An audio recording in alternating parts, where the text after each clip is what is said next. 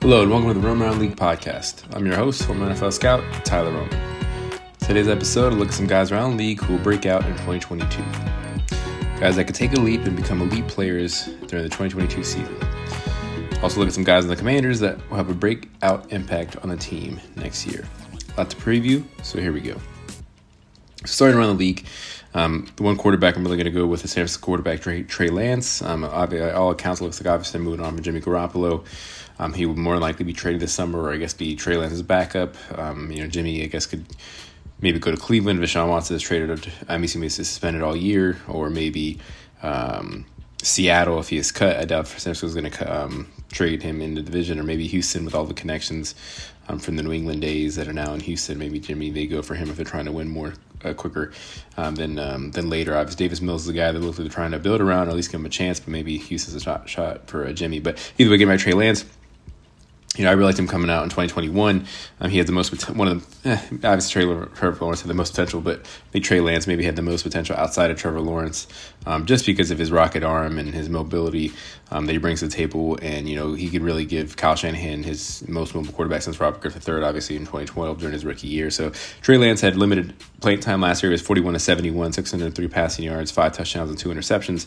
Um, he didn't look amazing. Uh, he made a few plays, you know, here and there. He had 38 carries, 168 yards, 4.4 YPC there, and one mush, one rushing touchdown.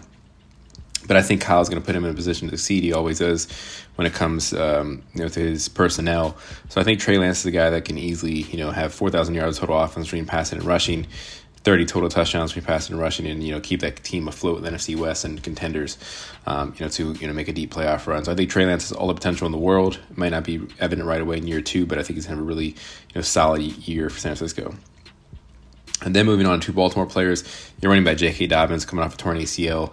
But in 2020, he had 134 carries, 805 rushing yards, good for six yards per carry, which is, you know, tremendous elite level right there, nine rushing touchdowns. Um, he's easily a thousand yard runner if he's able to play 17 games this year. That's obviously in question due to the injury. Um, you know, coming off an injury, even if he plays 14 to 15, he could easily get a thousand yards based on the way they play offense there with Greg Roman and Lamar Jackson. And obviously, they're more of a rushing offense when they're successful. At least, you know, they passed a little more last year, and they didn't make the playoffs. But obviously, that was part of you know Lamar Jackson missing those last you know four or five games of the year. That's really why Baltimore did not make the playoffs. But J.K. Dobbins is clearly running back one there. He'll be spelled by Mike Davis and Gus Edwards, but you know Dobbins is the clear number one lead back as long as he is healthy. Then you have Rashod Bateman, who's now the number one wide receiver in Baltimore after the Marquise Brown trade. You know, Bateman was a first round pick last year in 2021. Really liked him coming out of Minnesota. He's a good route runner for his size. Reminded me a lot of Allen Robinson coming out of the draft. He had 46 catches, 515 yards receiving, good for 11.2 yards per catch and one touchdown last year. I think he can easily get up a thousand yards um, this year. You know, six or seven touchdowns, 70 catches, and Lamar is getting better and developing more as a passer going into his year, his fifth year in the league. Um, Mark Andrews is his number one target in Baltimore at tight end, but Bateman's a guy that's going to be his number one receiver and someone that, like I said, is going to be a really good player for Baltimore and for Lamar Jackson to throw to.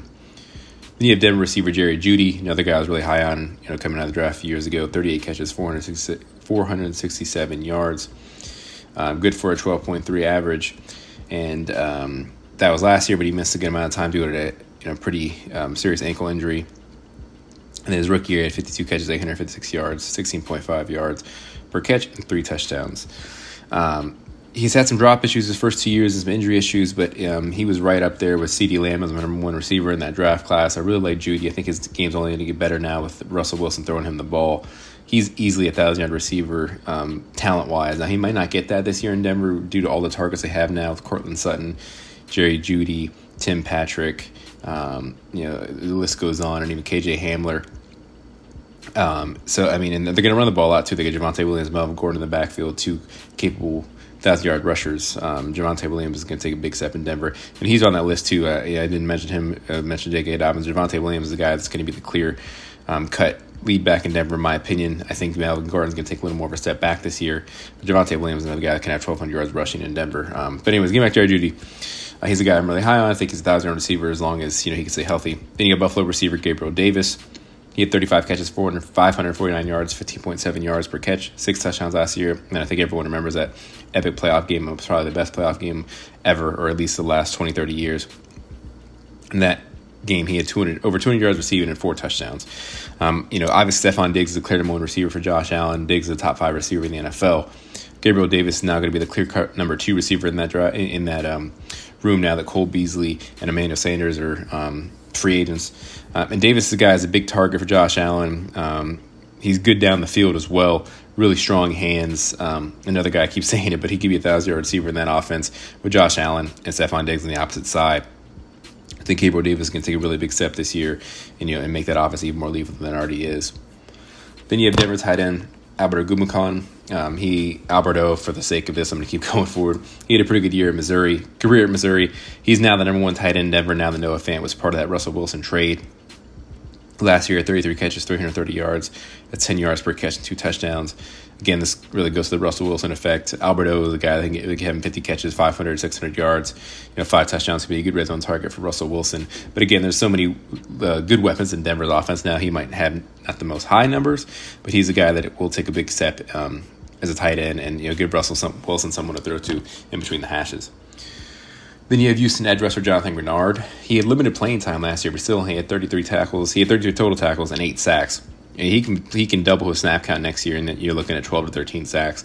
Um, Houston obviously is not the most talented roster in the NFL, probably the least talented in the NFL, right up there with Atlanta. But Greenard's the guy, the guy that they can you know have and be a you know, linchpin of that defense and someone they can build around on that defense on the edge. So Greenard's the guy that had eight sacks last year. I can see him having double digit next year. Then you have Indianapolis edge rusher Kwity Paye. He's a former first round pick. In his rookie year last year, he had 32 tackles and 44 sacks. Um, he had a good amount of pressures that really shows that he was getting to the quarterback and you know making the quarterback uncomfortable back there. He, I see him getting eight to nine, ten sacks this year, playing opposite um, of Yannick Ngakoue. They traded from him from the, the Raiders when they gave up Rock Ya-Sin. Um, so having you know, Ngakoue on the other side of Paye is only going to help him elevate his game. You have the Cardinals linebacker Isaiah Simmons, another former first round pick, going into his third year. I really think he's going to have a breakout year. He's obviously the most probably the verse, most versatile defensive player in the NFL. That's what he was at Clemson. Even last year in the Cardinals, he had take snaps outside corner in the slot, on the edge, inside the defensive linebacker, middle linebacker, free safety, strong safety.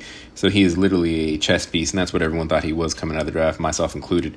Um, and his talent's always been elite, and he's a guy I really like. I think he's going to focus more on the inside linebacker this year, opposite of Zaven Collins, but he's still going to play some safety because he can do it and be really good at it. But he hit five tackles last year, one and a half sacks, one interception, and seven pass deflections. I could see him getting three or four sacks this year, three or four interceptions another hundred tackle plus season because he's just a guy that his talent is you know out of this world, and I think he's going to become more of an elite player in the NFL and have even more of the casual fans know who he is next year. Then you have Cleveland linebacker Jeremiah Owusu-Koramoah, second round pick. Um, rookie last year, he had 76 tackles, one and a half sacks, and two forced fumbles. He was a guy I thought Washington should have picked in the first round last year over Jamin Davis. Obviously, they didn't. They almost had a, they had a chance to pick him in the second round too, and they didn't. But JOK is a guy that um, is going to be you know one of the better linebackers in this league. He's more of an undersized linebacker, but he makes up for his play style. And again, like I said, he, he had a good rookie year last year. I think he can get over 100 tackles this year, three or four sacks, and he also has good hands. So I think going to make two or three interceptions this year as well. Then you have Minnesota Vikings cornerback Cameron Dantzler. 6'2", 190. He's going to be the number one corner there now, opposite of Patrick Peterson. He had 53 tackles, one interception, and one forced fumble. Seemed like the previous regime just had a problem with him. They didn't play him as much and you know didn't really give him any opportunities. But um, you know, based off his length and his playmaking ability and his smarts at the defensive, I mean, at the cornerback position, I like him in Mississippi State as well. I think he can, you know, really prove to be the number one corner in Minnesota. Then you have Panthers cornerback Jaycee Horn. Only played a few games last year before a season injury, injury, so he only had five tackles and one interception. But he was a top 10 pick for a reason. He's going to be the number one cornerback in Carolina for a long time. And his talent's great 6'1, 200 pounds. Um, really, really good instincts. Uh, I love the way he breaks on the ball. Jaycee Horn's a guy that's going to be a number one quarter for Carolina starting next year. Then you have New England safety Kyle Dugger. He had a really good year last year already 92 tackles, 4 interceptions, 5 pass deflections. But I think this is a year where people start talking about him as a top 5, top 8 safety in this league. Um, he's going to play, well, really already play the Patrick Chung role, the, you know, the guy that's Chung was in England for 10 years. Um, and Kyle Dugger is that same kind of player and will you know, be someone that Belichick builds his defense around. So move to the Commanders real quick. Just some guys, obviously, I'm high on. Antonio Gibson, I think should be. I could have mentioned, you know, around the league as well. I'm a huge Antonio Gibson fan. You know, he had 258 attempts last year, 1,037 rushing yards. That's a four yard, 4.0 yard per carry, seven touchdowns. Um, obviously, the big problem with him last year was the fumbles. I absolutely love the way he uh, worked on his body this year and trimmed down, and it's only going to make him more explosive um, and you know really make hopefully take his game to a next level. The only thing that's going to slow down Antonio Gibson is now that he has another running back to split carries with, and Brian Robinson Jr., the third rookie third rounder, and obviously J.D. McKissic take snaps away from him on the passing downs. Might not have him reach his absolute potential that way, but I still think he's a 12 or 1300 yard rusher. If Washington continues to run the ball, I could expect him to. Ron Rivera wants to pound the rocks while he drafted Brian Robinson Jr. His passing game um, outlook is probably never going to be what it could be because of J.D. McKissic, and I love J.D. McKissic as well, so I understand the way it. But they can also play with two backs. But Gibson had 42 catches, 295 four yards rushing, excuse me, receiving, at seven yards per catch and three touchdowns last year. So he had 10 total touchdowns last year. 11 rushing touchdowns rookie year. He has 21 total touchdowns in his first two years. Um, so he's always been a touchdown maker, even going back to his days in Memphis. But I can see him having at least another 12 or 13 total touchdowns this year between rushing and receiving. Anywhere from 1,100, 13 yards rushing, you know, and 300 to 350 total touches between rushing and receiving. So Gibson's a guy I'm, I'm really, really happy is on Washington Commanders roster. Um, this might be a little of a cheat because he's obviously never even played down in the NFL, but Jahan Dotson's a guy I think is going to have a really good rookie year. He had 91 catches, 1,182 yards receiving last year, good for a 13 yard per catch average and 12 touchdowns. Obviously, that was Penn State. He's coming to the NFL now, but he's had an amazing start to his um, professional career in OTAs and mini camp, and I think he's going to have a really good training camp. He's going to be the clear number two receiver for Washington and hopefully take a lot of pressure off Terry McLaurin and even Curtis Samuel. So Dotson's a guy I totally expect to have 800, 900, 800 to 900 yards receiving, you know, 50 to 60 catches, four or five touchdowns. He'll return some punts as well. So Dotson's a guy I think is going to be a really, really good first round pick for Washington, really, and, uh, and right away from day one. Then you have tackle Sam Cosmi. Um, he had a good rookie year last year. He just missed a good amount of games due to injury. If he could stay healthy, you know, he could prove to be a top 10 right tackle in this league. I really believe that. And maybe even move to left tackle a couple years down the line when Charles Leno's extension, you know, expires. But Cosmi's guy's a really athletic, you know, build and profile. And as long as he, you know, puts on a little more weight, refines the technique, I think he's going to even get better. And, you know, obviously the biggest part of that is staying healthy as well. Cosmi's going to be a really good second round pick for Washington uh, from 2021. You have linebacker Cole Holcomb. Obviously, he's had a good, you know, three-year run, being a fifth-round pick. He's been a really good value um, for where he was drafted. He had 142 tackles, two interceptions, and one sack last year. He's going to play exclusively the mic this year for the first time in his career. Let's see if he's ready for it. I think he is. The coach staff obviously thinks he is, or at least hopes he is. Holcomb's looking for a new contract, whether it be with Washington or someone else. I expect to have similar numbers next year, um, with maybe a few more sacks and a few more interceptions, but really, you know, show his importance to this defense and this organization this year. I expect him to do that. Like I said, he's playing for a contract. He's a very explosive athlete. He ran a 4 4 at his pro day at going back to North Carolina. Um, he has good instincts, good hands. Remember the pick six against Dak Prescott he had last year in the Dallas game, the first Dallas game. So Holcomb's a guy, another thing I think can have a breakout year in 2022. Then you have cornerback Benjamin St-Juste going into a second year, third round pick. He had 26 tackles last year, but missed a good amount of time due to concussions at the end of the season on IR. Looks like he's going to play more of the nickel role this year with Kendall Fuller and William Jackson on the outside. Maybe play a little more of that Buffalo nickel as well. He's a big 6'2", 6'3 corner. He's long. Um, he's not afraid to tackle. He's good against the run game as well. So that's why I think he can maybe play and maybe even thrive in that Buffalo nickel role. Uh, but St-Juste is a guy, you know, obviously not the most prototype size for a nickel corner, but I think St-Juste has, you know, the short area quickness to hopefully, you know, hang with smaller those, those smaller slot receivers. So if St-Juste can stay healthy, I think he can form a nice trio of corners with William Jackson III and Kendall Fuller. And then lastly, my favorite, you know, pick here along with Antonio Gibson is safety Cam Curl. Cam had 99 tackles, five pass deflections, and one sack last year. He had three interceptions his rookie year, but none last year. I expect him to have three or four this year, with maybe two to three sacks and maybe 120 tackles. I think he's really, really going to show um, the player that he is, and you know maybe become a top 10 safety this you know this year. He's a guy that will be looking for a contract after next year. Absolute tremendous value. of The seventh round Washington had in 2020 draft, getting him. I'm a big fan of him. I love the way he plays. He's such an intelligent, smart player. He watches film. You could tell he does.